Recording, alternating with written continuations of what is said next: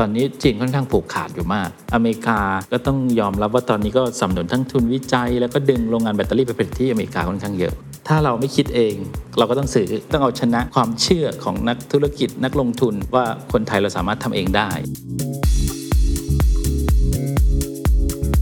ตัวเทคโนโลยีพัฒนาขึ้นเรื่อยๆ ไม่ได้หยุดนิ่ง แบตเตอรี่ก็เช่นเดียวกัน แบตเตอรี่ก็ต้องดีขึ้นปลอดภัยขึ้นพลังงานสูงขึ้น ดังนั้นไม่มีคำว่าหยุดนิ่ง การจะได้มาซึ่งแบตเตอรี่หนึ่งก้อนแล้วนะ มันผ่านกระบวนการอะไรมาบ้างซัพพลายเชนมันอยู่ตรงไหน ประเทศไหน หรือว่ามีธุรกิจอะไรที่สามารถเข้าไปเป็นส่วนหนึ่งของไอเชนนี้ได้บ้างครับ This is the Standard Podcast. The Secret Sauce. Executive Espresso. สวัสดีครับ ผมเคนนักครินทร์และนี่คือ The Secret Sauce Executive Espresso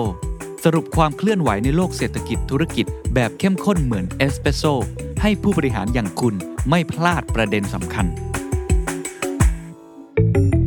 ขยายธุรกิจให้เติบโต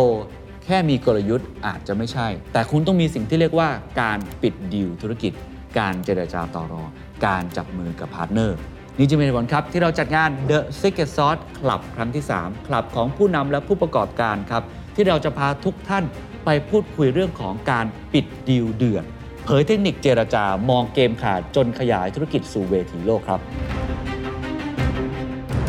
ผมนักครินทร์วรกิจไพบูลย์นะครับ จะชวนคุยกับคุณสุพันธ์มงคลสุธีครับ ประธานสภาอุตสาหกรรม 3 สมัย ที่บริหารคนและก็องค์กร ปั้นธุรกิจครอบครัว ผ่านวิกฤตเศรษฐกิจต้มยำกุ้ง สู่ซินเน็กซ์ครับ บริษัทตัวแทนจำหน่ายสินค้าเทคโนโลยีชั้นนำระดับโลกมากกว่า 60 แบรนด์นะครับ งานนี้งานเดียวครับ จะตอบคำถามแบบคลุกวงในมากๆ พร้อมเรียนรู้เคล็ดลับธุรกิจจากประสบการณ์ตรงครับ ไม่ว่าจะเป็นแนวทางในการต่อยอด ระบบนิเวศอีโคซิสเต็มของธุรกิจ ด้วยการจับมือกับพาร์ทเนอร์ที่ใช่ เทคนิคประเมินอำนาจต่อรองครับ เรื่องของการ negotiation เพื่อการเจรจาที่เหมาะสม ซึ่งเป็นส่วนสำคัญของธุรกิจ กลยุทธ์ปิดดีลกับคู่ค้าองค์กรใหญ่ให้สำเร็จ ลงทะเบียนลุ้นรับสิทธิ์เข้าร่วมงานฟรีตั้งแต่วันนี้จนถึง 19 มกราคม 2566 ที่เว็บไซต์ The Standard หรือว่าดูรายละเอียดเพิ่มเติมได้ที่ The Secret Sauce นะครับ แบตเตอรี่เกมเชนเจอร์ของวงการพลังงานสะอาด แล้วมันทำงานอย่างไรกันแน่ซัพพลายเชนของมันเป็นอย่างไร ประเทศไทยมีงานวิจัยมากน้อยแค่ไหน และเราจะคว้าโอกาสนี้ได้อย่างไร ไม่ให้ตกกระบวนครับ ผมเชื่อว่าหัวข้อนี้อยู่ในพาดหัวข่าวมากมายนะครับ กับกระแสเรื่องของ EV แล้วก็เรื่องของแบตเตอรี่ครับ เราคุยกันเยอะมากเลยนะครับ แต่ว่ายังไม่ค่อยมีคนที่ลงรายละเอียดในเชิงวิทยาศาสตร์ ในเชิงฟิสิกส์ในเชิงเคมี ว่าข้างในนั้นมันทำงานอย่างไร ทำไมเรื่องนี้ถึงสำคัญครับ เพราะว่าถ้าเกิดเราไม่เข้าใจพื้นฐานทางด้านวิทยาศาสตร์ เวลาเราอ่านข่าว เวลาเราจะหาโอกาสทางธุรกิจ เวลาเราจะเข้าไปอยู่ในซัพพลายเชนบางครั้งมันก็อาจจะโดนหลอกได้ง่าย หรือผิดฝาผิดตัวไปนิดนึง ก็เลยคิดว่าน่าสนใจครับ ถ้าเราจะชวนคุยกันเรื่องวิทยาศาสตร์ของแบตเตอรี่ครับ ผมจะพูดคุยกับอาจารย์ต้นครับ มนตรีสว่างพฤกษ์อาจารย์ประจำสำนักวิชาวิทยาการพลังงาน หรือว่า School of Energy Science and Engineering สถาบันวิทยาสิริเมธี หรือว่า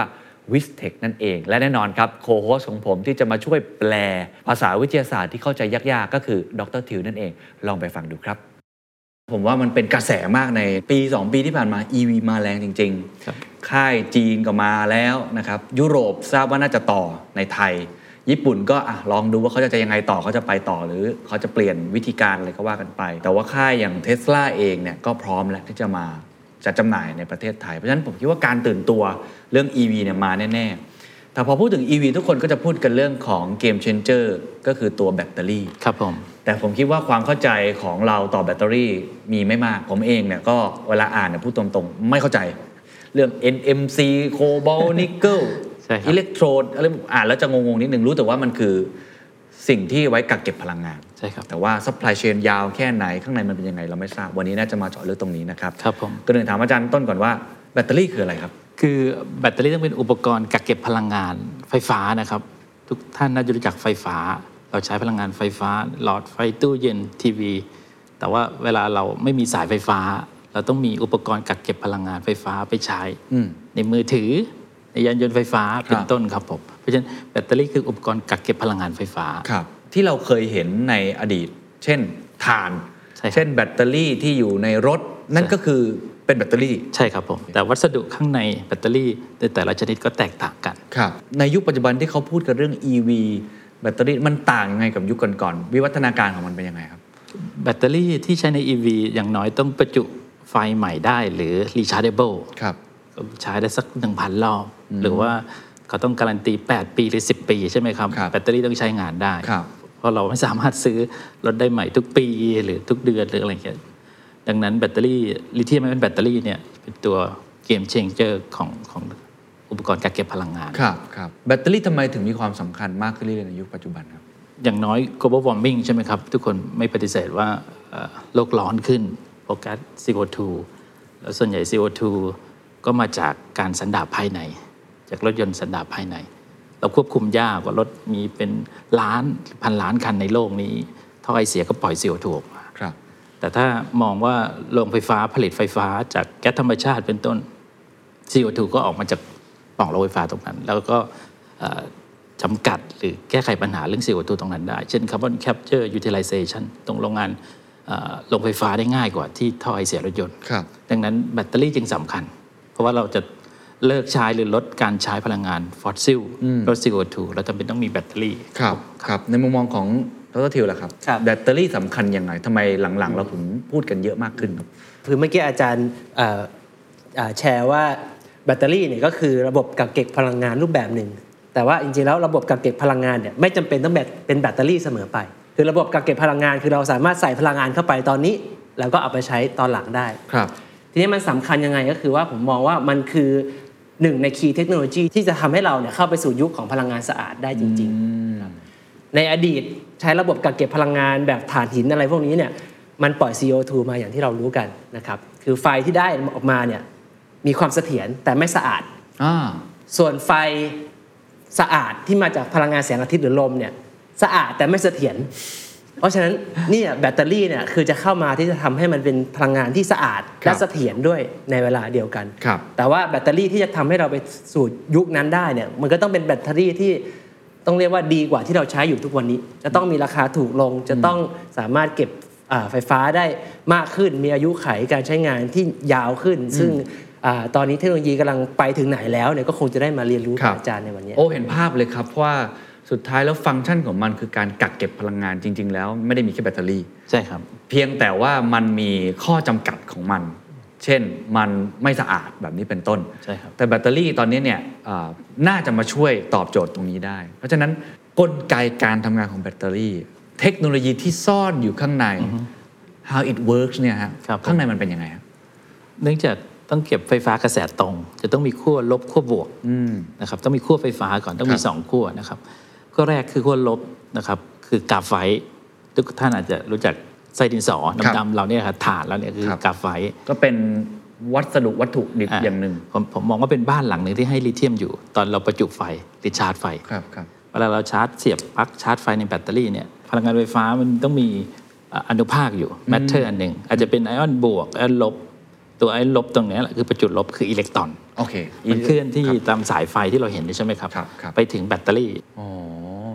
ถ้าอธิบายแบบกลับไปเบสิก เราเห็นตอนเด็กๆ ก็คือฐานไฟฉายก้อนเล็ก ใช่ครับ ๆ ที่มันมีบวกกับลบ ใช่ครับ ก็คือกลไกการทำงานก็คล้ายๆกัน ใช่ครับผ ถู ม กไหมฮะเวลาเราเสียบเข้าไป ใช่คแล้วรับ ก็ต้องกลับด้านอะไรของมันก็เป็นตามนั้น ใช่ครับ ใช่ไหมฮะ แต่นี่พอแบตเตอรี่มันแอดวานซ์ขึ้นเนี่ยมันพัฒนาการจากไอ้ฐานไฟฉายที่เราเห็นเนี่ย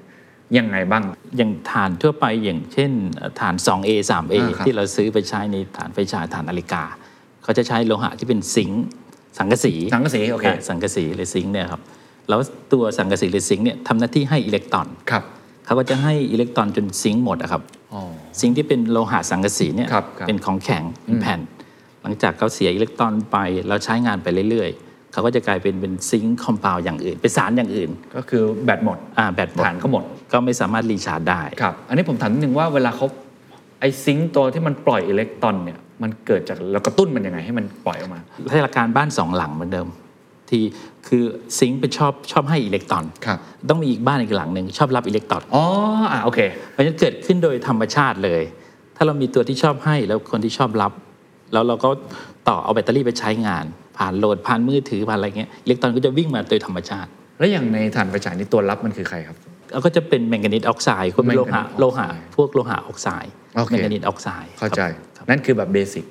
ใช่ครั แต่ บ พอมันเป็นแบตเตอรี่ที่เราเห็นกันในทุกวันนี้ มันทำงานพัฒนาการต่างกันยังไงครับ ครับเอ่อหลักๆก็คือน้ำหนักเบาลงใช่ไหมครับ แล้วก็รีชาร์จได้เป็นพันรอบที่ผมเรียน แล้วก็ตัวคีย์เพลเยอร์ผู้เล่นสำคัญคือลิเธียมไอออนลิเธียมบวก เวลาเราชาร์จไฟลิเธียมก็จะมาเจอกับอิเล็กตรอนที่กาไฟต์กาไฟต์จุดเด่นของเขาก็คือว่าเป็นวัสดุที่เป็นชั้นๆ ครับ เหมือนตึกเนี่ยครับ ฮะ แล้วก็สามารถให้คนเข้าไปอยู่ในห้องตามชั้นต่างๆ ได้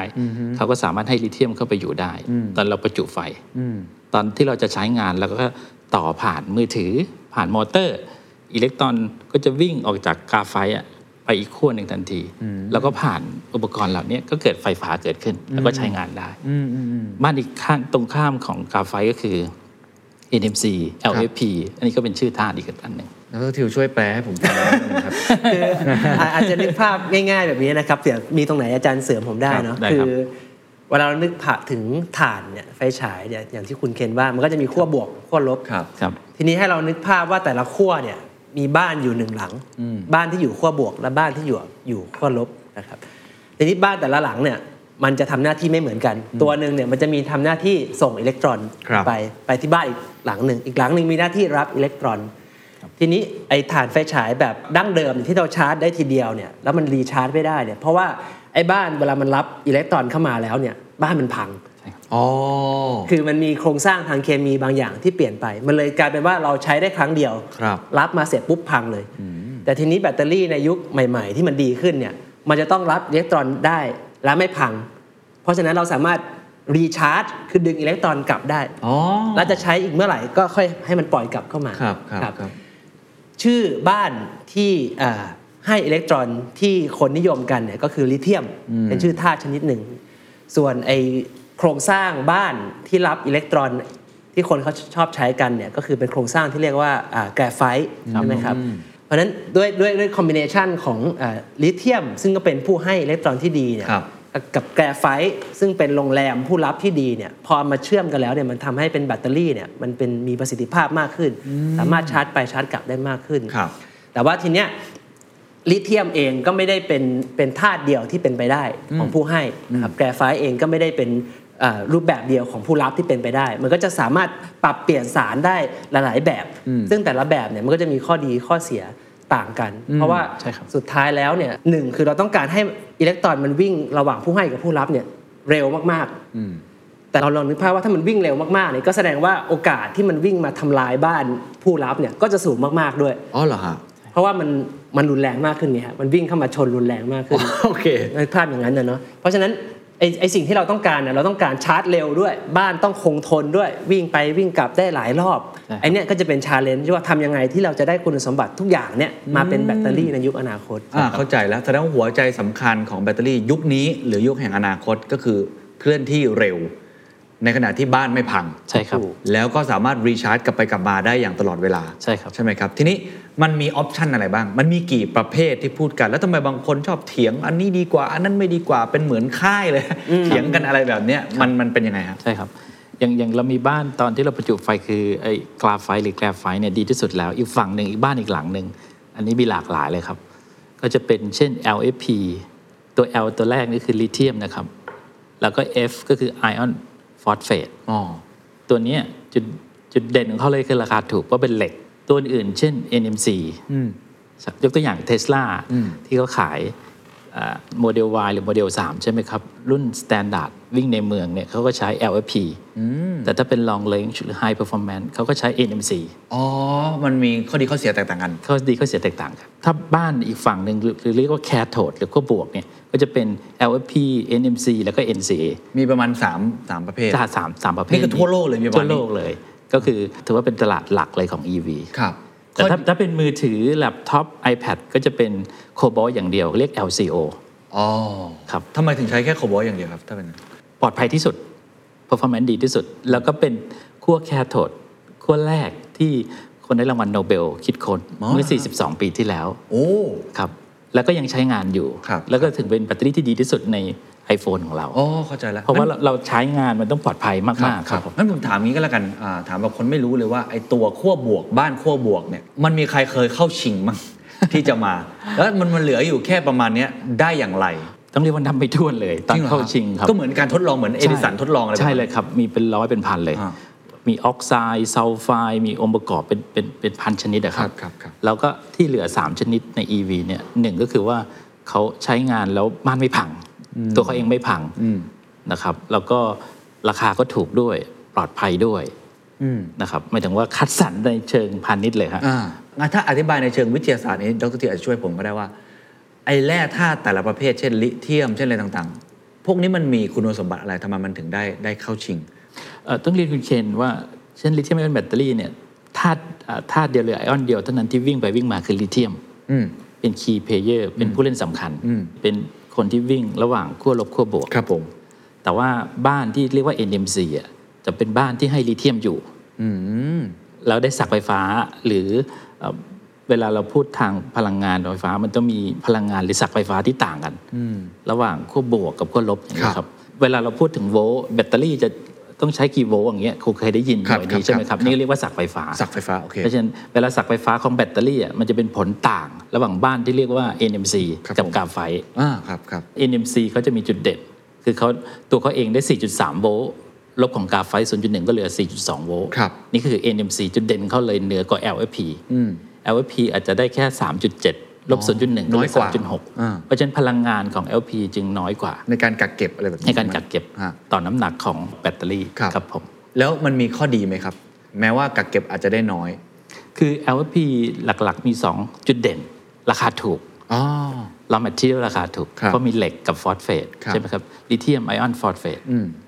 ข้อที่ 2 ก็คือปลอดภัย ในร่างกายเรามีในเลือดเราจะมีบัฟเฟอร์หนึ่งเรียกฟอสเฟตบัฟเฟอร์ ครับ pH ของเลือดเราคือ อืม 7.4 ตัวที่ทำให้เรามี pH 7.4 ในเลือดเราก็คือฟอสเฟตใน LP ก็มีหมู่ฟอสเฟตมีฟอสฟอรัสกับออกซิเจน เหมือนเลือดเรา เหมือนเลือดเรา อ่า แล้วเขาก็เสถียรใช้งานยังไงก็ไม่ทำให้มันบ้านมันพัง ไม่มีออกซิเจนแก๊สออกมา ครับครับทำไมมันถึงเป็นลิเทียมครับ มันมีธาตุอื่น ๆ อีกมากมายทำไมเรา คือคือถึงได้ยิน เขาคัดส ชื่อนี้ รรมามาทั้งหมดแล้วครับแต่ลิเทียมคือตัวที่ดีที่สุดณตอนนี้ อ๋อ ในโลกนี้ แล้วธาตุในตารางธาตุอะตัวที่เบากว่าลิเทียมก็เป็นไฮโดรเจนแล้ว อ่า ครับ ครับครับครับ ส่วนใหญ่ไฮโดรเจนก็อยู่ในรูปของแก๊ส อ๋อ เพราะฉะนั้นลิเทียมก็ถือว่าเป็นตัวที่ดีที่สุดแล้ว เพราะฉะนั้นอาจารย์สรุปให้ผมฟังนิดหนึ่งว่า ที่วันนี้เราเห็นแบตเตอรี่ในรถยนต์ EV ไม่ว่าจะเป็นค่ายไหนก็ตามที ครับ เนี่ยสรุปแล้วผู้ชนะในตอนนี้คือลิเทียมไอออนถูกไหมครับ ใช่ครับผม อ่าเหตุผลเพราะมันผ่านการทดลองมาแล้วอย่างมากมาย ใช่ครับ อ่า แล้วก็มียูทเคสมีเชื่อไหมว่าอย่าง EV ปีที่แล้วอะครับขายได้ประมาณ 5 ล้านคัน ครับ ก็ก็ขนาดที่เอ่อพลังงานไฮโดรเจนอาจจะนับได้ไม่กี่คัน อ๋อ อย่างเงี้ยผู้ชนะก็จะเป็นลิเธียมไอออนแน่นอน เป็น อ่า EV ครับ แบตเตอรี่ EV ครับ แล้วก็อย่างละครึ่งเลยในแบตเตอรี่ก็เป็น LFP ครึ่งหนึ่ง แล้วก็ NMC อีกครึ่งหนึ่ง โอเค เข้าใจแล้ว แล้วลิเทียมเนี่ย อันนั้นคือในแง่ของตัวการทำปฏิกิริยาเนาะ ครับ ในแง่ของต้นทุน ในแง่ของอาการเข้าถึงทรัพยากร ครับ เป็นยังไงบ้างครับ คือเหมืองแร่อะไรครับ เช่นเกลืออะไรเกลือของลิเธียมเกลือลิเธียมคาร์บอเนตอะไรเงี้ยครับคือก็มาจากเหมืองแร่อยู่ในจีนในเอ่อชิลี ในอเมริกาใต้อย่างเงี้ยก็จะมีเหมืองแร่อยู่ ครับ ใช่ไหมครับก็มีเกลือจากนั้นเขาค่อยเปลี่ยนเกลือเหล่านั้นมาเป็น raw material ที่มาใช้งานในแบตเตอรี่ อ๋อ สารที่เราเห็นถ้าเกิด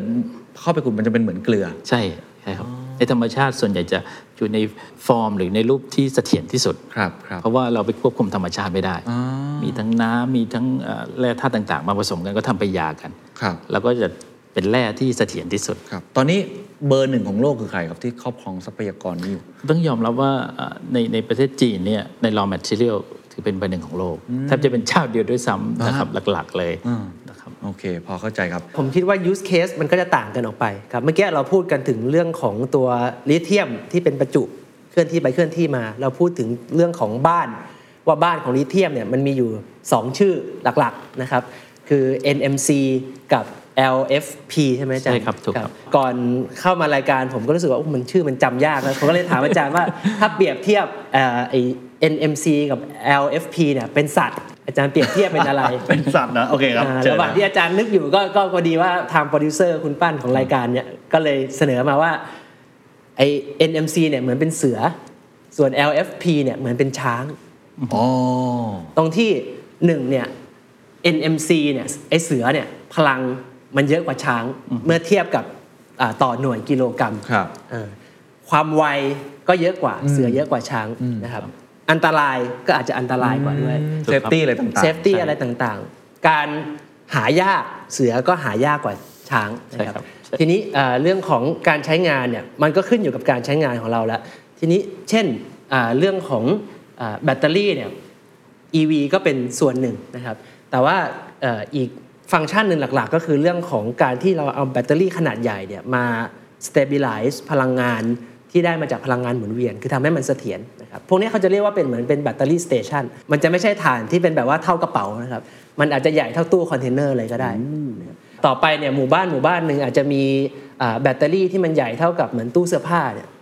ตั้งเรียงกันเป็น คล้ายๆ กับ เป็นแถว power wall อะไรที่ ใช่ ของเทสลา ถูกต้องครับ ใช่ครับ ซึ่งสมมติว่าเราพูดถึง use case แบบนั้นเนี่ย การที่แบตเตอรี่มันมีน้ำหนักหนักเนี่ย ก็อาจจะไม่ใช่ปัญหา ครับ เพราะมันตั้งอยู่เฉยๆ มันไม่ได้ไปไหน ค ถู รั ก บ ไหมฮะ เพราะฉะนั้นเราก็อาจจะไปเลือกอ่าแบตเตอรี่เนี่ยที่มันมีน้ำหนักหนักหน่อย แต่ว่าราคาถูก อืม แต่ว่าถ้าเป็น use case แบบอ่าโทรศัพท์มือถือ หรืออะไรพวกเนี้ยที่เราต้องการน้ำหนักเบา ก็อาจจะไปเลือกอีกโซลูชันหนึ่ง อืม เรื่องของรถ EV หรือรถยนต์พาณิชย์เนี่ยเราก็ต้องมานั่งคิดวิเคราะห์ดูว่าเอ่อรูปแบบไหนที่เหมาะสม ส่วนใหญ่รถยนต์ EV ที่เราเห็นกันเนี่ย ครับ เอ่อ NMC หรือว่า LFP ครับ ถ้าเป็นรถในเมืองนะครับรถรุ่นราคาถูกสุด เช่นของเทสลารุ่นรุ่นราคาถูกสุดก็จะเป็น LP ครับวิ่งได้ไม่ต้องไกลมาก แต่ถ้าเป็น long range high performance ก็เป็น NMC โอเค มันตลาดเขาอยู่คนละ คนละอันกัน segment ใช่ ซึ่ง คบ ราคา LFP ก็จะถูกกว่า ถูกกว่าใช่ครับ เข้าใจแล้ว เพราะมันเหมือนช้างใช่ไหมแต่ไอตัว NMC เนี่ยก็จะจะเร็วนิดนึง ใช่ครับ แต่ก็เซฟตี้อะไรก็จะมีความเสี่ยง ครับ ระดับหนึ่ง LP ถูกกว่าตอนหน่วยพลังงานเดียวกันนะครับ ตอนหนึ่งหน่วยพลังงานกิโลวัตต์อาวประมาณ 14% อ๋อโอเค ถูกกว่า NMC ฮะ ครับผม แต่ว่าในมุมมองของผู้บริโภคเนี่ยเรื่องพวกนี้รู้ไว้เพื่อใช้ในการตัดสินใจเกี่ยวไหมเราเลือกได้ไหมไม่ได้ ผมว่าถ้าเราวิ่งเฉพาะในเมืองทำงานซื้อ EV มาก็ซื้อถูก LFP ก็น่าจะปลอดภัยด้วย ครับ ราคาถูกด้วย ครับครับอ่าพอเข้าใจครับ ทีนี้อ่ะพอเราเข้าใจว่ามันทำงานอย่างไรนะครับ แล้วมันมีข้อดีข้อเสียมีกี่ประเภทแล้วเนี่ยอยากจะคุยเรื่อง supply chain ต่อ ครับผม อาว่าการจะได้มาซึ่งแบตเตอรี่หนึ่งที่เรียกว่าหนึ่งก้อนแล้วกันนะครับ มันผ่านกระบวนการอะไรมาบ้าง แล้วแต่ละกระบวนการเนี่ย supply chain มันอยู่ตรงไหนประเทศไหน หรือว่ามีธุรกิจอะไรที่สามารถเข้าไปเป็นส่วนหนึ่งของไอเชนนี้ได้บ้างครับ เทคโนโลยีด้านแบตเตอรี่ก็เหมือนเทคโนโลยีอื่นๆเอ่อก่อนที่ผมจะตอบคำถามในยกตัวอย่าง บ้านเรานำเข้าขูดออยล์น้ำมันดิบมาใช่ไหมครับ แล้วมาผ่านโรงกลั่น จากนั้นก็ไปทำโพลิเมอร์พลาสติก มาขายให้เราเป็นน้ำมันดีเซลเบนซินเนี่ยแบตเตอรี่ก็เช่นเดียวกัน ในประเทศเหล่านั้นก็จะมีเหมืองแร่แทนที่เป็น ต้นน้ำ น้ำมันดิบต้นน้ำเหมืองแร่อะไรครับแร่ลิเทียม เช่นลิเทียมคาร์บอเนต ถ้าเป็นนิกเกิลก็นิกเกิลซัลเฟตชื่อมันก็จะเป็นสารเคมีแล้วครับ เป็นเกลืออของโคโบลต์ของแมงกานีสจากนั้นก็เปลี่ยนแร่ธาตุเหล่านั้นมาเป็นบ้านแล้วครับ เช่น NMC LFP อันนี้ก็ถือเป็น raw material ก็จะอยู่เป็น powder เป็นผงแป้ง อ๋อโอเค ครับนึกถึงผงแป้งเลยครับ แต่สีดำสีก็ขึ้นอยู่กับชนิดของธาตุนั้น ครับซึ่งอันนี้อ่าคนที่อยู่ตรงนี้ก็คือคนที่แปรรูป ใช่ ไอ ครับ ตัวเกลือต่างๆเหมืองแร่เมื่อกี้ให้ออกมาเป็นคอมเพลวอย่างนี้นะครับ ใช่ครับใช่ครับ ซึ่งตรงนี้ใครทำได้ดีบ้างครับ ก็จะมีรายใหญ่ของโลกก็อยู่ที่จีนนะครับ จีน แล้วครับแล้วมีเบลเยียม เช่นยูมิคองเบลเยียมครับอีจอห์นสันเมทรของอังกฤษ ในในยุโรปก็จะมีคนที่เก่ง แต่ว่าเขาเขาไม่ได้เป็นเจ้าเอ่อเจ้าตลาดทางด้านแบตเตอรี่ แต่เขาผลิตมัชเลียวได้ดี เช่น NMC นี่คือยูมิคองของเบลเยียมจอห์นสันเมทรของอังกฤษก็เป็นก็เป็น NMC ทำไมเขาถึงทำได้ดีครับในเมืองแร่ธาตุที่เขาก็ไม่มี แล้วเขาก็ไม่ได้ผลิตแบตเตอรี่ได้เยอะ ครับวิทยาศาสตร์เกิดขึ้นในยุโรปตัวแม่ของ NMC คือ LCO ลิเทียมโคบอลออกไซด์ที่เรายังใช้ใน iPhone ครับครับ เกิดขึ้นที่อังกฤษที่ออกฟอร์ด อ๋อเหร ที่ อ มหาลัยออกฟอร์ด Professor John B. Good Enough เป็นหัวหน้าภาควิชาอินออร์แกนิกตอนนั้น โอเค เมื่อ 42 ปีที่แล้ว สุดยอด ท่านก็ย้ายไปทำงานที่เท็กซัสออสตินที่อเมริกา แล้ว IP ต่างๆ เกิดขึ้นที่นั่น เพราะฉะนั้นด้าน IP ในเบลเยียมก็มีนักวิจัยไปซื้อ IP ก็มาผลิตขึ้น ผมเข้าใจแล้ว คนที่ทำตรงนี้ได้คือเขามี intellectual property ใช่ครับ มีลิขสิทธิ์ทางปัญญา เพ ใช่ ราะว่า ครับ เขามีการวิจัย ใช่ครับ ซึ่งเนี่ยมันเป็นหัวใจทำให้มันมี value สูงมาก เป็นนวัตกรรม ใช่ครับ ที่คนอื่นถ้าจะทำเนี่ยก็ต้องไปซื้อลิขสิทธิ์ ใช่ครับ หรือว่าอะไรต่างๆ แต่จีนทำอีกรูปแบบหนึ่ง ใช่ครับ จีนก็คือเขาทำยังไงนะ ผลิตเอ่อด้วยแรงงานที่ราคาถูก ใช่ไหมครับในยุคแรก ๆ เขาก็จะผลิตได้ปริมาณมหาศาล ครับ แล้วก็ขายได้ราคาที่ถูกกว่า โอเค เจ้าอื่นก็ทำได้ก็ทำธุรกิจคล้ายๆ แสดงว่าตอนนี้ที่เราเห็นแบตเตอรี่เนี่ยทุกที่ไม่ว่าจะที่ไหนเนี่ยต้นน้ำเนี่ยมันต้องมาจากแหล่งเหล่านี้ก่อน ใช่ครับ โอเค เรื่อง IP ก่อน โดยเฉพาะทางวิศวกรรมในยญี่ปุ่น เช่น Sony Panasonic เนี่ยจะเป็นบริษัทแรกๆที่เปลี่ยนจาก powder ผงเมื่อกี้ไปเป็นแบตเตอรี่เซลล์เอามาใช้งานได้ อ่าโอเค นี่คือต่อแล้วต่อมาแล้ว ใช่ครับ พอมาตั้งแต่เหมืองแร่มา มา ครับ ออกมาเป็นแร่ธาตุมาเป็นพาวเดอร์ ใช่ครับ ผงๆแล้ว ใช่ครับ กระบวนการต่อมาก็คือเอาออกมาให้เป็นเซลล์ ใช่ครับ ผู้นำก็จะมีอยู่ 5 เจ้าหลัก ครับ ๆ ก็อย่างอย่าง Panasonic เลยก็คือของญี่ปุ่น ครับ ก็ทำแบตเตอรี่ให้เทสลาแล้วตอนนี้เทสลาก็ทำแบตเตอรี่ตัวเองด้วย อืม แล้วก็ LG Chem เป็นของ LG Chemical ของเกาหลี ครับ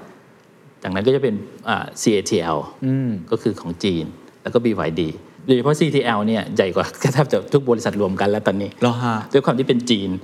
แล้วก็รัฐบาลสนับสนุนเยอะทั้งด้าน EV ค ทั้งด้ารับนแบตเตอรี่ จากผงผงๆกลายเป็นเซลล์ ครับ มันทำได้ไงฮะ กระบวนการคืออะไรฮะ กับกระบวนการก็คือเอาผงมาเป็นหมึกเลยครับเป็นเซเลอรี่เหมือนทำเค้กเลยฮะ จริงเหรอ เอาแป้งมามานวดมาทำอย่างนี้เลยครับ จากนั้นก็เอามาเคลือบ เคลือบอยู่บนอ่าฟอยล์ อ่า เช่นอลูมิเนียมฟอยล์ฟอยล์ที่เราใช้ในครัวเรือนเนี่ยเคลือบ อ๋อ การจะเคลือบได้ก็ต้องมีกาวมีมีสูตรทางเคมีแหละครับ ก็เป็น R&D ที่จะมีกันให้เราเคลือบให้แน่น จากนั้นก็เอาขั้วมาประกบกัน เอามาม้วนตรงกลางก็ต้องมีแผ่นกั้นเป็นพอลิเมอร์เป็นพลาสติก แล้วพลาสติกชิ้นนั้นก็ดูดซับเอาเกลืออีกตัวไหลได้ด้วย อย่างเงี้ยมันคอมพลีเคทมาก แต่มันจะออกมาเป็นเป็นภาพเป็นเซลล์ ใช่ครับ เซลล์ก็คือเป็นแผ่น ใช่ครับ ๆ เหมือนสี่เหลี่ยมผืนผ้าอะไรผมเข้าใจถูกไหม เป็นสี่เหลี่ยมเหมือนผ้าอย่างเงี้ยเขาเรียก p o w cell แต่ถ้าเป็นทรงกระบอกอย่าง 2A 3A ก็เป็น ครับ cylindrical cell โอเค แล้วทำไมความเชี่ยวชาญตรงนี้ถึงไปตกอยู่กับญี่ปุ่นเกาหลีอะจีนเราเห็นภาพอยู่แล้วว่าเขาทำเชนค่อนข้างครบเนาะ ครับ ญี่ปุ่นเกาหลีเก่งด้านนี้เพราะอะไรครับ ญี่ปุ่นจะต้องยอมรับทางวิศวกรรมกันเลย เขาสามารถเปลี่ยนวิทยาศาสตร์ให้เป็นอุปกรณ์ เทคโนโลยีที่ใช้งานได้ ไม่ใช่แค่เทคโนโลยีแบตเตอรี่เทคโนโลยีอื่นๆด้วยนะครับ โอเค เวลาเรานึกถึงเทคโนโลยีอะไรก็จะนึกถึงญี่ปุ่น ประสิทธิภาพดีคงทน efficient สูงมากนะครับอย่างเช่นแบตเตอรี่โปรเซอร์จอห์นกูดอินนัฟที่ย้ายไปอยู่เท็กซัสที่ผมเรียนเมื่อกี้นะครับ ที่ท่านคิดเรื่อง LCO ก็จะมีด็อกเตอร์คนหนึ่ง ชื่ออากิระโยชิโนะนะครับเป็นวิศวกร เอาคาร์บอนมาประกบกับ LCO ก็กลายเป็นแบตเตอรี่ ทุกวันที่เราใช้เริ่มต้น ท่านก็ได้รางวัลโนเบลด้วยกันนะครับ โอ้ เข้าใจแล้ว ครับ แสดงว่าญี่ปุ่นนี่สามารถเอาไอ้สิ่งวิทยาศาสตร์เหล่านี้กลายเป็นวิศวกรรมนี่อ ใช่ครับ วามเก่งกาจของ ใช่ เขา นี่คือญี่ปุ่นเก่งมากครับ แล้วยังไงต่อครับ พอได้มาเป็นเซลล์แล้ว ใช่ครับ ก็เอามาต่ออนุกรมขนานดรทิวน่าจะเชี่ยวชาญกับผม แบตเตอรี่เซลล์หนึ่งเช่น 3.6 โวลต์ไม่พอที่จะเอาไปใช้ใน EV ได้ ไม่พอที่จะไปเก็บพลังงานจากโซลาร์เซลล์ได้ ก็ต้องเอามาต่อกันเรียงกัน เหมือนเป็นหนมชั้น เป็นนมชั้น เหมือนเลเยอร์เค้กอย่างนั้นเลย ใช่ครับ ก็เอามาต่อต่อกันพอที่จะเอาไปใช้ใน EV ได้ จากนั้นก็ต้องมีสมองให้เขาเขาเรียกเป็นแผ่นวงจรเซอร์กิตแบตเตอรี่ Management System หรือ BMS มาคอยบอกว่า เออ ถ้าเราใช้งานผิดประเภท แบตเตอรี่เสื่อมจะระเบิดต้องตัดวงจรนะอะไรอย่างเงี้ยครับ ก็จะก็จะมีเรียกว่า BMS เข้าใจ เป็นวงจรอิเล็กทรอนิกส์ ครับครับ มาประกบกับแบตเตอรี่ อ่า แบตเตอรี่ต่อเรียงเป็นขนมชั้น แล้วก็เรียกโมดูล อืม ถ้าเป็นแผ่นวงจรเอามาต่อกันเรียกแพ็ค โอเค ครับ ซึ่งกระบวนการนี้ใครเก่งครับ ก็เอ่อทุกบริษัทส่วนใหญ่เขาจะขายเป็นแพ็คอยู่แล้ว ทั้งพานา LG Chem แล้วก็ CATL BYD บริษัทที่ผลิตแบตเตอรี่ ส่วนใหญ่ก็จะขายเป็นแพ็คให้ OEM เอาไปเอาไปต่อยอดต่อ เข้าใจแล้ว คือเขาก็มีทำต่อมาเนื่องมาอยู่แล้ว ใช่ครับ ในตรงนี้ ใช่ครับ ส่วนไอตัวสมองกลนี่ก็ที่ไหนก็น่าจะพอมีมั้ยฮะ มี อันนี้ครับไม่น่ายากแล้ว มีครับ ซึ่งอันนั้นก็ถือว่าจบแล้วป่ะฮะ ก็ได้เป็นแบตเตอรี่มาเป็น ใช่ ก้อนละ ใช่ เป็นก้อนแล้วก็เป็นแพ็คละพร้อมเอาไปใช้งานใน EV ในแอปพลิเคชันต่าง เส้นทางทั้งหมดที่พูดมาทั้งหมดเนี่ยครับ ครับ ประเทศไทยทำอะไรได้บ้าง ประเทศไทยเก่งตรงไหนประเทศไทยจะไปอยู่ในซัพพลายเชนนี้ได้ยังไง ๆ คือประเทศไทยเราอาจจะไม่ได้มีแร่ไม่มีลอลอแมทก็เหมือนประเทศเราไม่มีขวดออยล์หรือมีไม่ไม่ไม่เพียงพอสำหรับการใช้งานในประเทศ เราสามารถนำเข้ามาได้ เราก็มาทำเป็นเซลล์ได้ เพราะเรามีคนใช้งานมียูเซอร์ในประเทศไทย มีเซาท์อีสเอเชียมีตลาดอยู่ เพราะฉะนั้นถ้าเราผลิตแบตเตอรี่ในเมืองไทยก็สามารถที่จะขายในประเทศไทยหรือในเซาท์อีสเอเชียได้ ครับ ก็เหมือนเทคโนโลยีอื่นๆที่ผมเรียนนะครับ ก็คือการนำเข้ามาส่วนหนึ่ง ใช่ครับ แล้วก็มาประกอบเหมือนอะไรต่างๆ ตรงนี้ ใช่ครับผม คือผมคิดว่ามันน่าจะยังมีรูมที่เราสามารถทำ R&D ของเรา แล้วก็ commercialize ในบางมุมได้นะครับ เพราะว่าเมื่อกี้เราพูดถึงเอ่อ NMC LFP ก็จริงเนี่ยแต่ว่า NMC เนี่ยมันก็ไม่ได้มีแบบเดียว มันก็มีหลายแบบอีก คือ NMC เนี่ยมันเป็นชื่อธาตุ3 ชนิดที่มันมาประกอบกันอยู่ มันก็สามารถปรับสัดส่วนได้ว่าจะใช้ N เท่าไหร่ M เท่าไหร่ C เท่าไหร่ ซึ่งพอสัดส่วนมันเปลี่ยนออกไปเนี่ยตัว properties คุณสมบัติของแบตเตอรี่เนี่ยมันก็ต่างกันออกไปด้วย ใช่เหมือนปุ๋ยเหมือนปุ๋ย อ่าเหมือนปุ๋ยเหมือนทำปุ๋ยเลย เพราะฉะนั้นเราก็ต้องดูว่าต้นไม้ที่เราจะปลูกของเราเนี่ยที่มัน use case เหมาะสมกับประเทศไทย หรือใน Southeast Asia เนี่ยมันคืออะไร ครับ แล้วเราเราก็ไปดีไซน์สูตร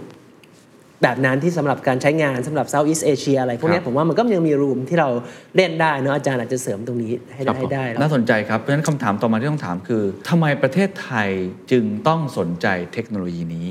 แล้วตอนนี้เราทำอะไรไว้แล้วบ้างในฐานะที่อาจารย์อยู่ฝั่งวิจัยโดยตรงเลย ครับผม รวมทั้งฝั่งเอกชน หรือว่าอาจจะเป็นรัฐวิสาหกิจ ที่เขาจะมาเชื่อมต่อกันเนี่ยให้มันเกิดเป็นอีโคซิสเต็มอย่างที่เดลต้าทิวบอกเนี่ยเราเราอยู่ตรงไหนเออตอนนี้เรามีอะไรบ้างเราทำอะไรบ้าง คำถามแรกทำไมประเทศไทยต้องสนใจเทคโนโลยีนี้ ก็แน่นอนมียู c เคสมีดีมานมี EV เอ่อใช้งานมากขึ้น เพราะฉะนั้นแบตเตอรี่มีความต้องการมากขึ้น คราวนี้อย่างที่ดรทิวเรียนก็คือว่าอย่างเช่น NMC NMC ใช้นิกเกิล80%ตัวเนี้ยคือตัวที่ยังมีปัญหาอยู่เยอะ สามารถได้พลังงานมากกว่า LP 2 เท่าเลย นะครับถ้าเป็น NMC นิกเกิล80%แต่ปัญหาเขาก็มีค่อนข้างเยอะ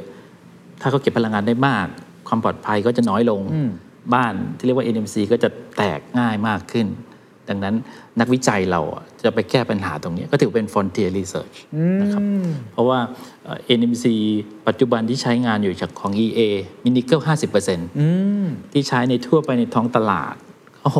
60%แต่ next gen ประมาณ 4-5 ปีข้างหน้าก็คือต้องมีนิกเกิล80%หรือ 90%แล้วก็ยังมีปัญหามากมายเพราะฉะนั้นหน้าที่ของนักวิจัยไทย หรือนักวิจัยทั่วโลกเอง ก็พยายามคิดค้นหาทางแก้ปัญหา ก็จะเป็นสูตรเป็น IP ของเรา แล้วก็เอา IP เหล่านั้นน่ะไปต่อยอดกับบริษัทที่ผลิตแบตเตอรี่ อืมเข้าใจ ในเมือง ครับ ไทย งั้นผมถามฝั่งนักวิจัยก่อน ครับ ตอนนี้เรามีศักยภาพมากน้อยแค่ไหน มีหน่วยงานวิจัยเยอะแค่ไหน ต้องการเงินทุนอะไรเพิ่ม และโจทย์ที่เราทำตอนเนี้ยทำอะไรอยู่บ้าง อย่างนักวิจัยไทยตอนเนี้ยเราเรามีอาจารย์หลายสิบท่านนะนะครับ รวมนิสิตรวมนักวิจัยเองก็คง ซึ่ง เป็น ก็คือ ร้อย มีอาจารย์ต้นด้วย รวมรวมผมด้วยครับ ผมก็จะมีทีมวิจัย 30-40 คน ตรงนี้เราก็พยายามมี IP เช่นตีพิมพ์ในเอ่อ US Patent PCT Patent เพื่อให้เอ่อคนข้างนอกคนที่เป็นนักวินักวิชาการนักวิจัยด้วยกันที่เชี่ยวชาญมามาดูงานของเรา แล้วก็ยอมรับงานของเรา ก็จะถือว่าเป็น IP ชิ้นหนึ่ง หลังจากนั้นเราก็รอให้บริษัทที่จะเอาไปต่อยอดไอ้ตรงเนี้ยถึงแม้ประเทศไทยมีปริมาณนักวิจัยไม่ได้เยอะ ก็จะส่งผลปริมาณ IP ไม่ได้เยอะ แต่อย่างน้อยเนี่ยสร้างโอกาสหรือประหยัดต้นทุนในการซื้อ IP เพราะเพราะเรื่องหนึ่งอาจจะ 20 ล้าน 40 ล้านเลยนะฮะ ครับ เวลาเข้าไปซื้อกัน ครับครับ เพราะฉะนั้นถ้าเราทำตรงนี้ขึ้น เราก็จะทำอย่างต่อเนื่องมันก็จะใช้ประโยชน์ได้จริงใน ซึ่ง อนาคต ซึ่งตอนนี้เรามี IP เยอะไหมครับ แล้วความคืบหน้าเป็นไงบ้างครับที่อาจารย์ทำ อย่างที่หลับผมก็จะมีเอ่อ PCT patent หรือ Inter patent นะนะครับ ประมาณ 10 เรื่อง แล้วก็ไทย patent เนี่ยก็ประมาณ 60-70 เรื่อง ตลอด 7 ปีที่เราทำอยู่ เราก็จะทำแบบนี้ต่อเนื่องไปเรื่อย ซึ่งเราถือว่าแข่งขันในตลาดโลกได้ไหมครับ ๆ ได้ครับ เพราะว่าเช่น NMC ที่เรียกว่า Nickel 80%เนี่ยยังไม่ได้ขายแบบเยอะมากในท้องตลาด แล้วต่อหน่วยพลังงานที่ผมเรียน ถ้าเป็น Nickel 80%พลังงานก็จะเก็บได้มากกว่า LP ถึง 2 เท่า นั่นหมายความว่าน้ำหนักของแบตเตอรี่ก็ลดลง ครับ เท่าเช่นเดียวกันท่านหน่วยพลังงานเดียวกันไอ้สิ่งเหล่านี้คือหน้าที่ของนักวิจัยครับ ก็เหลือแค่แค่อย่างบริษัทที่ผลิตแบตเตอรี่เอาไปต่อยอด ซึ่งในแง่ของงานวิจัยเนี่ยเราควรจะมีมากกว่านี้ควรจะส่งเสริมมากกว่านี้ ใช่ครับ อาจารย์มองยังไงฮะว่าเราเราอยากได้อะไรความท้าทายหลักคืออะไร คือคือผมว่าในสังคมในประเทศพัฒนาแล้วอ่ะจะต้องมีอ่านดี จะต้องมีงานวิจัย แล้วก็เป็นอีโค y ิสเต็มไม่ต้องตั้งคำถามว่าเราทำวันนี้แล้วอีกปีหนึ่งเราจะได้ผลประโยชน์ของมัน แต่ทำต่อเนื่อง อืม หลังจากงานวิจัยเราได้คุณภาพที่สูง พอมันต่อเนื่องแล้วมีการตรวจสอบจากนักวิจัยทั่วโลกด้วยกัน มันก็จะคัดสรรเองแหละว่างานวิจัยต้องเป็นเลิศแล้วก็มีคุณภาพใช้งานได้จริง อันเนี้ยก็จะทำให้ให้บ้านเราอะสามารถที่จะแข่งขันได้ในอนาคต คือบางทีเนี่ยเอ่อการวิจัยเนี่ยมันคือการลองผิดลองถูกเอาสารนู่นผสมสารนี้ลองดูมันเหมือนกับเราพยายามจะคิดอาหารสูตรใหม่อะครับ ครับ เราก็ต้องลองผิดลองถูกไปเรื่อย ครับ งทีเราถามเร็วเกินไปว่าเฮ้ยถ้าคุณไปลองสูตรเนี้ยคนจะยอมกินหรือเปล่า จะขายได้เท่าไหร่ ในมุมของคนพัฒนาสูตรอาหาร หรือสูตรเคมีสูตรแบตเตอรี่เนี่ยบางครั้งเราก็บอกเราจะไปรู้ได้ไงอะเราก็ต้องลองผสมดูก่อนลองลองทำลองชิมดูก่อนนะครับเพราะฉะนั้นผมคิดว่าเราอาจจะต้อง ให้ความสำคัญของโปรเซสตรงเนี้ยมากกว่าปัจจุบัน ครับ ปัจจุบันเราอาจจะถามเรื่องของ use case เรื่องของ commercial เนี่ยเร็วเร็วเกินไป อ่าเข้าใจครับ ครับ อ่าทีนี้ในแง่ของการสเกลอัพหรือว่าเอางานวิจัยเนี่ยไปทำต่อ ในประเทศไทยเองเรามีหน่วยงาน หรือว่าเอกชนภาคเอกชนที่ทำแบบนี้มากน้อยแค่ไหน และถามอีกรอบหนึ่งครับว่าทำไมเราต้องมีการผลิตลักษณะนี้เป็นของตัวเอง เราซื้อมาทั้งหมดทีเดียวเลยได้ไหม มันจะสร้างอะไรให้กับอีโคซิสเต็มบ้านเรา ครับผมตอบคำถามหลังสุดเลยคือ คือไม่งั้นเราต้องซื้อไปเรื่อย อืม ๆยกตัวอย่างบริษัทไทยถ้าจะไปซื้อแบตเตอรี่ของไต้หวัน พอซื้อเสร็จ ถ้าเราไม่ไปซื้อต่อเขาก็จะไม่คิดให้เราถูกไหมครับมันคนคิดคนสมองหรือ IP อยู่ที่นู่นก็เทคโนโลยีพัฒนาขึ้นเรื่อยๆ ไม่ได้หยุดนิ่ง แบตเตอรี่ก็เช่นเดียวกัน แบตเตอรี่ก็ต้องดีขึ้นปลอดภัยขึ้นพลังงานสูงขึ้น ดังนั้นไม่มีคำว่าหยุดนิ่ง ถ้าเราไม่คิดเอง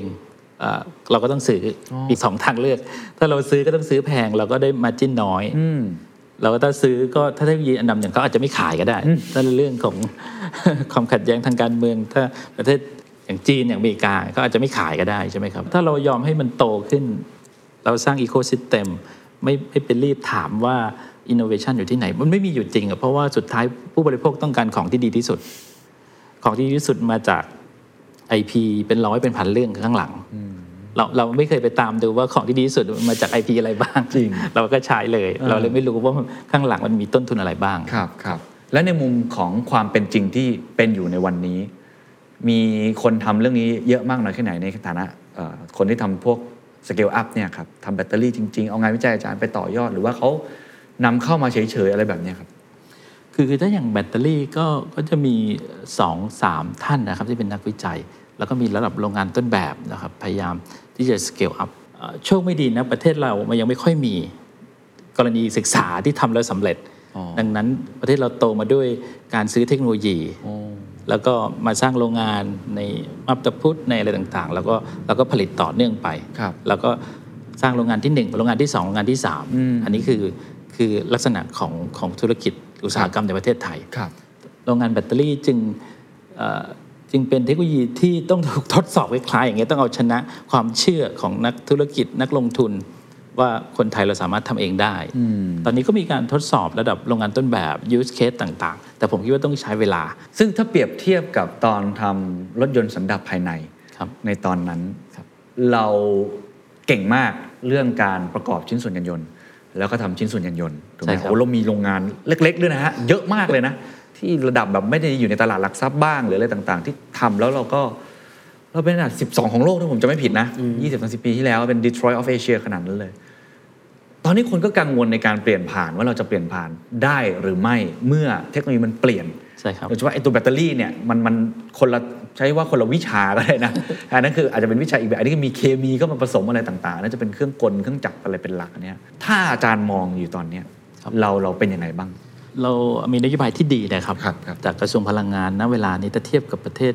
เพื่อนบ้านเรา เวียดนาม อินโดนีเซีย หรือสวีเดนเชียเพราะตอนนี้บ้านเราเป็นที่รับได้รับความสนใจของแบรนด์ดัง ๆ ไม่ว่าจะเทสลา BYD ใช่ ใช่ไหมครับ เข้ามาในประเทศไทย ตรงนี้อย่างน้อยเนี่ยมันมีดีมานมียูทเคสเกิดขึ้น คนก็จะมาผลิตแบตเตอรี่มีอะไรมากขึ้น เพราะว่ามีมีตลาดอยู่ที่นี่ ผมว่าบ้านเราถือว่าโมเดลตัมที่ดีมาก ก็หวังว่าเราเก่งเรื่องเขาเรียก power train เรื่องโครงของรถ เรื่องล้อรถเรื่องต่างๆ เรามีมีตรงนี้แล้ว เราเปลี่ยนไปเป็นมอเตอร์กับแบตเตอรี่ ก็หวังว่าเราจะจะเปลี่ยนได้ไม่ไม่ยากนักนะครับก็ยังสามารถเป็นผู้นำระดับ 12 หรือ top 10 ของโลกได้ในการผลิต EV ครับเท่าที่อาจารย์ประเมินกลัวเราจะตกขบวนไหมหรือว่าจริงๆอาจารย์คิดว่าน่าจะมีความพร้อมระดับหนึ่ง ตอนเมื่อสักปี 2 ปีที่แล้วอาจจะกังวลอยู่ แต่หลังจากเห็น adoption มีตอนนี้มีศูนย์รถของเอ่ อ หลาย ๆ ยี่ห้อใช่ไหมของจีนของอะไรเข้ามาในเมืองไทย มันทำให้มีมีมีดีมานมีตลาด ดังนั้นก็จะเกิดขึ้นโดยธรรมชาติ อืมแล้วถ้าเขาบอกว่าเอ้ยโจทย์นี้จะกลายเป็นแค่มีแค่ของต่างชาติเข้ามาทำแล้วก็ตัวไอ้ซัพพลายเชนทั้งหมด ครับ value chain ทั้งหมด ก็เป็นของต่างชาติอีก คนไทยจะได้อะไรจากจากนี้ เช่น BYD เข้ามา เดี๋ยวมีแบรนด์สมมติเราผมสมมตินะมีจีนเข้ามาอีกหลายเพราะตอนนี้ถ้าเห็นจีนจะเข้ามาค่อนข้างมาก ครับ ถูกไหมครับเอ่อแล้วไอ้ซัพพลายเชนอื่น ๆ ที่อยู่รายล้อมค่ายเหล่านี้ แบรนด์เหล่านี้ ถ้ามันไม่ใช่เราล่ะ จะเป็นยังไงอาจารย์มองเรื่องนี้ ในในยุคแรกของเครื่องยนต์สันดาปก็เช่นเดียวกันนะครับ อ๋อเหรอฮะ ก็ถึงแม้ว่าเราจะผลิตอันดับ 12 แต่เทคโนโลยีก็เป็นของญี่ปุ่นถูกไหมครับ โดยส่วนใหญ่โตโยต้าฮอนด้าแบรนด์เนี่ยไอพเป็นของญี่ปุ่น ยุคแรกก็ในซัพพลายเชนก็ไม่ได้เกิดขึ้น แต่หลังจากที่มีการใช้งาน มีดีมานมีตลาดแท้จริง คนไทยก็มี OEM เป็นเจ้าของกิจการมาทำชิ้นส่วน อืม ที่อยู่ในรถยนต์สันดาป อืม ก็จะเกิดขึ้นเช่นเดียวกันครับผม อืมแต่ว่าตอนนี้มันเป็นคลื่นลูกแรกที่ ใช่คเข้ามา รับใช่ครับ นะครับเพราะฉะนั้นผมถามอีกอันหนึ่งในอีกมุมหนึ่งโอกาสของประเทศไทยอยู่ตรงไหน ในมุมของอาจารย์ที่เข้าใจในเชิงทฤษฎีแล้วก็งานวิจัยมากๆ โอกาสของประเทศไทยต่อคลื่นแบตเตอรี่ คลื่น EV หรือคลื่นการใช้แอปพลิเคชันอื่น ๆ ที่เกี่ยวข้องกับไฟฟ้าแล้วก็พลังงานสะอาดครับ ครับผมเนื่องจากเราเป็นผู้นำเอ่อเรื่องผลิตเอ่อเครื่องยนต์สันดาป ครับ เพราะฉะนั้นไม่ว่าอุปกรณ์ในในโครงของรถใช่ไหมครับล้อรถอุปกรณ์ต่างๆ มันก็ยังใช้ใช้ได้อยู่ใน EV ตรงเนี้ยถ้าเราเนื่องจากเราเป็นผู้นำอยู่เราก็จะอาจจะเป็นผู้นำต่อไป อืม ในใน EV เลย ดังนั้นเอ่อเรื่องของเทคโนโลยีเรื่องแบตเตอรี่เราก็เริ่มมีผู้ประกอบการไทยใช่ไหมครับผลิตแบตเตอรี่ที่นี่เราก็น่าจะมีลายใหม่ขึ้นมากขึ้นเรื่อย ๆ ตรงนี้ก็จะมีการจ้างงานมีบางวัสดุสามารถผลิตที่ไทยได้นะครับในแบตเตอรี่ เช่นในคนอาจจะไม่ทราบคือในในบ้านที่เรียกว่ากาไฟบ้านที่เรียก NMC อ่ะจะต้องมีวัสดุเติมแต่งอะไรในนั้นอ่ะการนำไฟฟ้า เช่นคาร์บอนดำหรือคาร์บอนแบล็กก็ผลิตที่บริษัทในประเทศไทยได้ อ๋อ เช่น IRPC เขาก็ผลิตได้ ครับ ก็เติมอยู่ประมาณ 2% 5%เพราะฉะนั้นก็จะมีสารบางอย่างที่เกิดขึ้นในทำที่ประเทศไทยขายที่ประเทศไทยได้ อืม ผมว่าเรื่องเทคโนโลยีเราอาจจะซื้อมาแล้วพัฒนาของเราด้วย เราก็สามารถสร้างแบตเตอรี่สร้างแพ็คแล้วก็บวกกับเรามี power train มีมี value chain มี supplier ต่างๆ เกี่ยวกับอ่ารถยนต์นะนะครับ ก็สามารถที่จะ adopt ใช้งานไปด้วยกัน ครับ เราก็จะได้ได้เป็นผู้นำแน่ ๆ ในเซาท์อีสเอเชียได้ โอ้มันมีโอกาสอาจารย์มั่นใจอาจารย์กังวลไหมว่าเราจะตกขบวนกังวลไหมว่า เราจะพลาดโอกาสนี้ เพราะว่าอินโดนีเซียก็โอ้โหลุกหนักมาก เวียดนาม ใช่ ก็เหมือนกันแม้ว่าอาจจะคนละบริบทคนละเกมเท่าที่ผมทราบนะ ใช่ครับ จุดเด่นจุดด้อยไม่เหมือนกันเนี่ยเมื่อมองในภูมิภาคอาจารย์มองว่าเขาเก่งอะไรและเรามีอะไรที่น่ากังวลหรือเปล่า ใช่ครับ ถ้าดูอย่างอินโดเขาจะมีเหมืองแร่ นิกเกิลซัลเฟตก็มีเยอะเลยครับ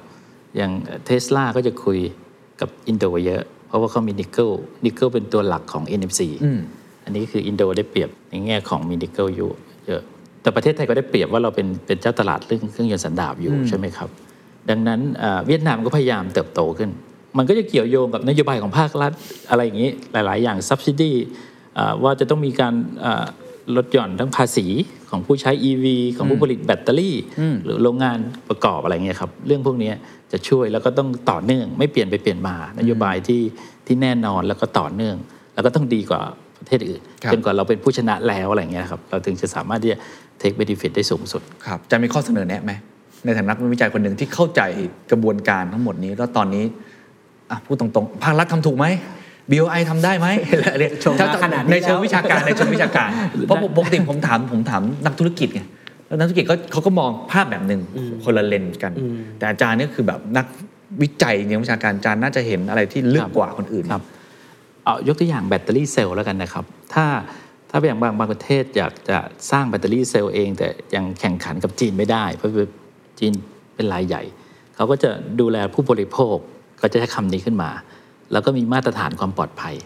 อย่างอเมริกายกตัวอย่างเป็นต้น ก็จะมีเจ้าของมาตรฐานความปลอดภัยเกือบ 20 กว่าชนิดนะครับ ครับ เพราะฉะนั้นแบตเตอรี่จากประเทศหนึ่งจะเข้าอเมริกา ก็คือกีดกันนั่นแหละอ่า อ่ะ มีกำแพง ใช่ อันนี้ก็ภาครัฐเองก็จะต้องรู้ให้ทัน โอ้ อันนี้ก็จะช่วยได้ ฮ่าฮ่าฮ่า แล้วก็เรื่องภาษีอย่างที่เรียนเรื่อง FTA ที่เราไป มีกับจีนหรืออะไรอย่างเงี้ยมันก็จะมีส่วนทั้งหมดอะนะครับ ผมว่าสุดท้ายถ้ามองจีนเป็นผู้นำเรื่อง EV เรื่องแบตเตอรี่ ครับ รัฐบาลเขาไม่ใช่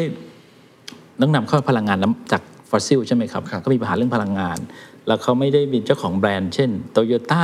Benz BM เพราะฉะนั้นเขาผลักดันเรื่อง EV เขาก็สนับสนุนเต็มที่ ทั้งผู้ใช้ทั้งผู้ผลิต ครับ ก็เหล่านี้ก็จะทำให้เกิดขึ้นได้ ประเทศไทยก็คงต้องทำแบบเดียวกัน ครับเห็นภาพครับ แล้วทีมมีมุมมองอะไรอยากแลกเปลี่ยนไหมฮะตรงนี้ อ๋อ ยิ่งอยากถามอาจารย์เพิ่มเติมในมุม sustainability ครับ คือแบตเตอรี่เนี่ยผมเข้าใจว่าพอใช้ไปเรื่อยๆเนี่ยมันก็จะเสื่อมลงไปเรื่อยๆนะครับพอพอถึงจุดหนึ่งเนี่ยก็คงจะใช้ต่อไม่ได้ ก็จะกลายเป็นขยะละ อ่าจริง ทีนี้เนี่ยถ้าเราบอกว่าเราเข้าสู่ยุคของพลังงานหมุนเวียน พลังงานที่เราใช้เนี่ยสะอาดก็จริง แต่เราจำเป็นที่จะต้องมีแบตเตอรี่ เพื่อทำให้มันเสถียร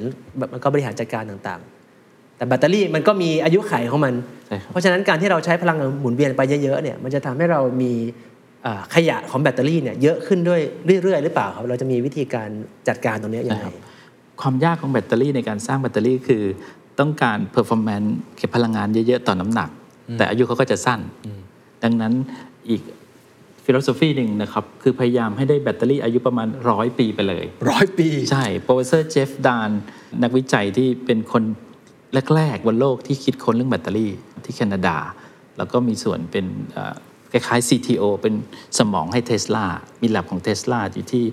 ที่ดาวเฮาซี่ที่แคนาดานะครับ แล้วก็มีลูกศิษย์เราไปไปทำงานลูกศิษย์ผมเองนะครับทำงานอยู่กับโปรเฟสเซอร์เจฟดานก็ทำร่วมกัน ก็ได้ได้ข้อมูลว่าเออถ้าอย่างนั้นเราเปลี่ยนวิธีคิดใหม่ สร้างแบตเตอรี่ที่มีอายุเป็นเป็นร้อยปี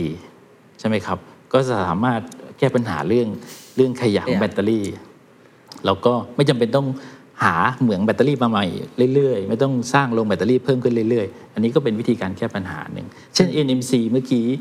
อ่าเขาสามารถมีอายุเป็นร้อยปี ถ้าเราใช้งานเขาไม่จำเป็นต้องสักเต็มศักยภาพเขา เช่นอ่าสักไฟฟ้าสูงสุด 4.2 โวลต์เนี่ยคือ 100%ใช้งานเขาเต็มที่ 100%แต่ถ้าเรามาใช้งานแค่ 70%ของ 4.2 อย่างเงี้ย 3.8 3.9 อายุเขาก็จะยาวนาน แต่ก็ มา ต้องชาร์จบ่อยหน่อย ชาร์จบ่อยหน่อย อย่างนี้คือทางอันหนึ่ง ทางที่ 2 ก็คือว่าอย่างแบตเตอรี่เนี่ยคนกังวลมากรถมือ 2 จะขายได้ไหม เพราะราคาแบตเตอรี่ครึ่งหนึ่งของราคา EV ใช่ ดังนั้นอ่าถ้าแบตเตอรี่หลังจากใช้ใน EV เสร็จแล้วเอาไปใช้งานเก็บพลังงานแสงอาทิตย์ อืม ก็เป็น second life ในการยูดรียูดเขา ครับ ถึงปลายทางในยุโรปอย่างเช่นยูมิคอย่างเงี้ยผู้ผลิตเอ่อ material raw material เนี่ยเขาต้องการหาแร่อยู่แล้ว อ่าครับครับ เพราะฉะนั้นในแบตเตอรี่เขาก็ไปรีไซเคิล อ๋อ เข้าใจแล้ว ใช่ครับ รี ซึ่ง ไซเคิลก็ยังมีกำไรอยู่ อ๋อเข้าใจ เพราะแร่มันราคาแพง ซึ่งไอไอทั้งสอง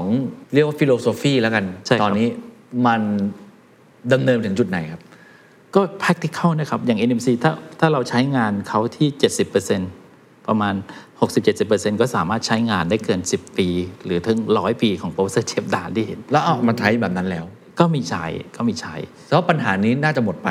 ครับผม แต่ว่า แต่ คนเนี่ย เรื่ ต้ อ องง รา การ คาหรือเปล่าอาจารย์ คนต้องการขับรถแล้วไม่ต้องชาร์จบ่อย อ๋อ มันจะขัดแย้งกับความต้องการมนุษย์ความสะดวกของมนุษย์ แกไม่จบเลย แก้ไม่จบความสะดวกของเรา ฮะ โอเซอร์เชฟดานมาเอาทั้างนั้นอยู่ก็คิดก่อนใช่ไหมก่อนอยู่เดินทาง ถ้าพูดอย่างนี้นะเป็นนักวิทยาศาสตร์จริงๆนั่นก็สอนก่อนถ้ามีคนมาถามว่าจะอยู่ต้องการผลิตเอ่อ EV วิ่งจากกรุงเทพไปภูเก็ต ไม่ต้องชาร์จเลยอ่ะอยู่คิดก่อนได้ไหมชาร์จสักครั้งว่ายังไงอยู่ก็ต้องหยุดทานข้าวอยู่ดีเข้าห้องน้ำอยู่ดีอะไรเงี้ยครับ ครับครับ แล้วในแง่ของเอ่อขยะอิเล็กทรอนิกส์ล่ะ ในแง่นี้ยังยังเป็นความท้าทายอยู่ไหมหรือว่าปรัญญาที่สองนั้นน่าจะแก้ปัญหานี้ ครับ ได้ มันรีไซเคิลได้ทุกอันจริงไหม ใช่ใช่ครับ คือเอ่อแต่ตอบคำถามนี้เราดูตะกั่วกรดที่เราใช้อยู่หรือเลดแอซิดอันนี้คือ PB หรือเลดเนี่ยครับเป็นท็อกซิกเลย อ๋อใช่ใช่ใช่ เราก็ยังรีไซเคิลในประเทศไทยนะครับราชบุรีพวกนี้มีบริษัทอยู่ แล้วก็ได้กำไรถลุงกลับไปนะครับ เพราะฉะนั้นลิเธียมไอออนแบตเตอรี่เนี่ยก็จะเหมือนกันกับตะกั่วกรด อืม แต่มีปัญหาหน่อยคือ LFP ธาตุที่ราคาแพงคือเฉพาะลิเธียม ครับ เหล็กกับฟอสเฟตไม่แพง เพราะฉะนั้นคนจะเอาไปรีไซเคิลอะจะเป็น NMC มากกว่า อ๋อโอเคแต่ว่าโดยสรุปแล้วปัญหาเรื่องขยะอิเล็กทรอนิกส์ในประเทศไทยตอนนี้น่ากังวลไหมครับ ถ้าเกิดเรามี EV มากๆหรืออาจารย์มองว่าไม่ ไม่ก็น่ากังวลครับ ไม่น่ากังวลเลย ยังมีบริษัทที่ผมเรียนอยู่ยูมิคอร์ไทยแลนด์เขาก็สามารถที่จะเอาไปรีไซเคิล โอเค คุยไปถึงตรงนี้คงต้องปิดท้ายมองไปเรื่องอนาคตครับ แล้วผมว่าวันนี้เป็นประโยชน์มาก ผมก็ได้เข้าใจอะไรมากขึ้น แม้จะไม่ทั้งหมดอะนะครับ เอออนาคตของวงการนี้ของแบตเตอรี่เนี่ยมันจะเป็นยังไงต่อไป 3-5 ปีข้างหน้ามี อะไรที่อยากจะแก้ไอ้พัซเซิลนี้ให้ได้ ความฝันของอาจารย์ในฐานะวิจัยคืออะไร หรือว่าภาพที่อาจารย์เห็นเมื่อคนขับรถ EV มากกว่าสันดาปภายในแล้ว มันจะเปลี่ยนโฉมหน้าไปยังไง แบตเตอรี่เลยเราอยากดับเบิลพลังงาน ณ ปัจจุบัน NMC ตัวเลขตัวเลขให้ตัวเลขเนี่ยคือ 250 วัตต์อาวร์ ครับ ต่อกิโลกรัมของแบตเตอรี่ เพราะฉะนั้นภาพในอนาคตไกลๆคือดับเบิลเป็น 2 เท่า ก็คือ 500 วัตต์อาวร์ต่อกิโลกรัมมันเฉลง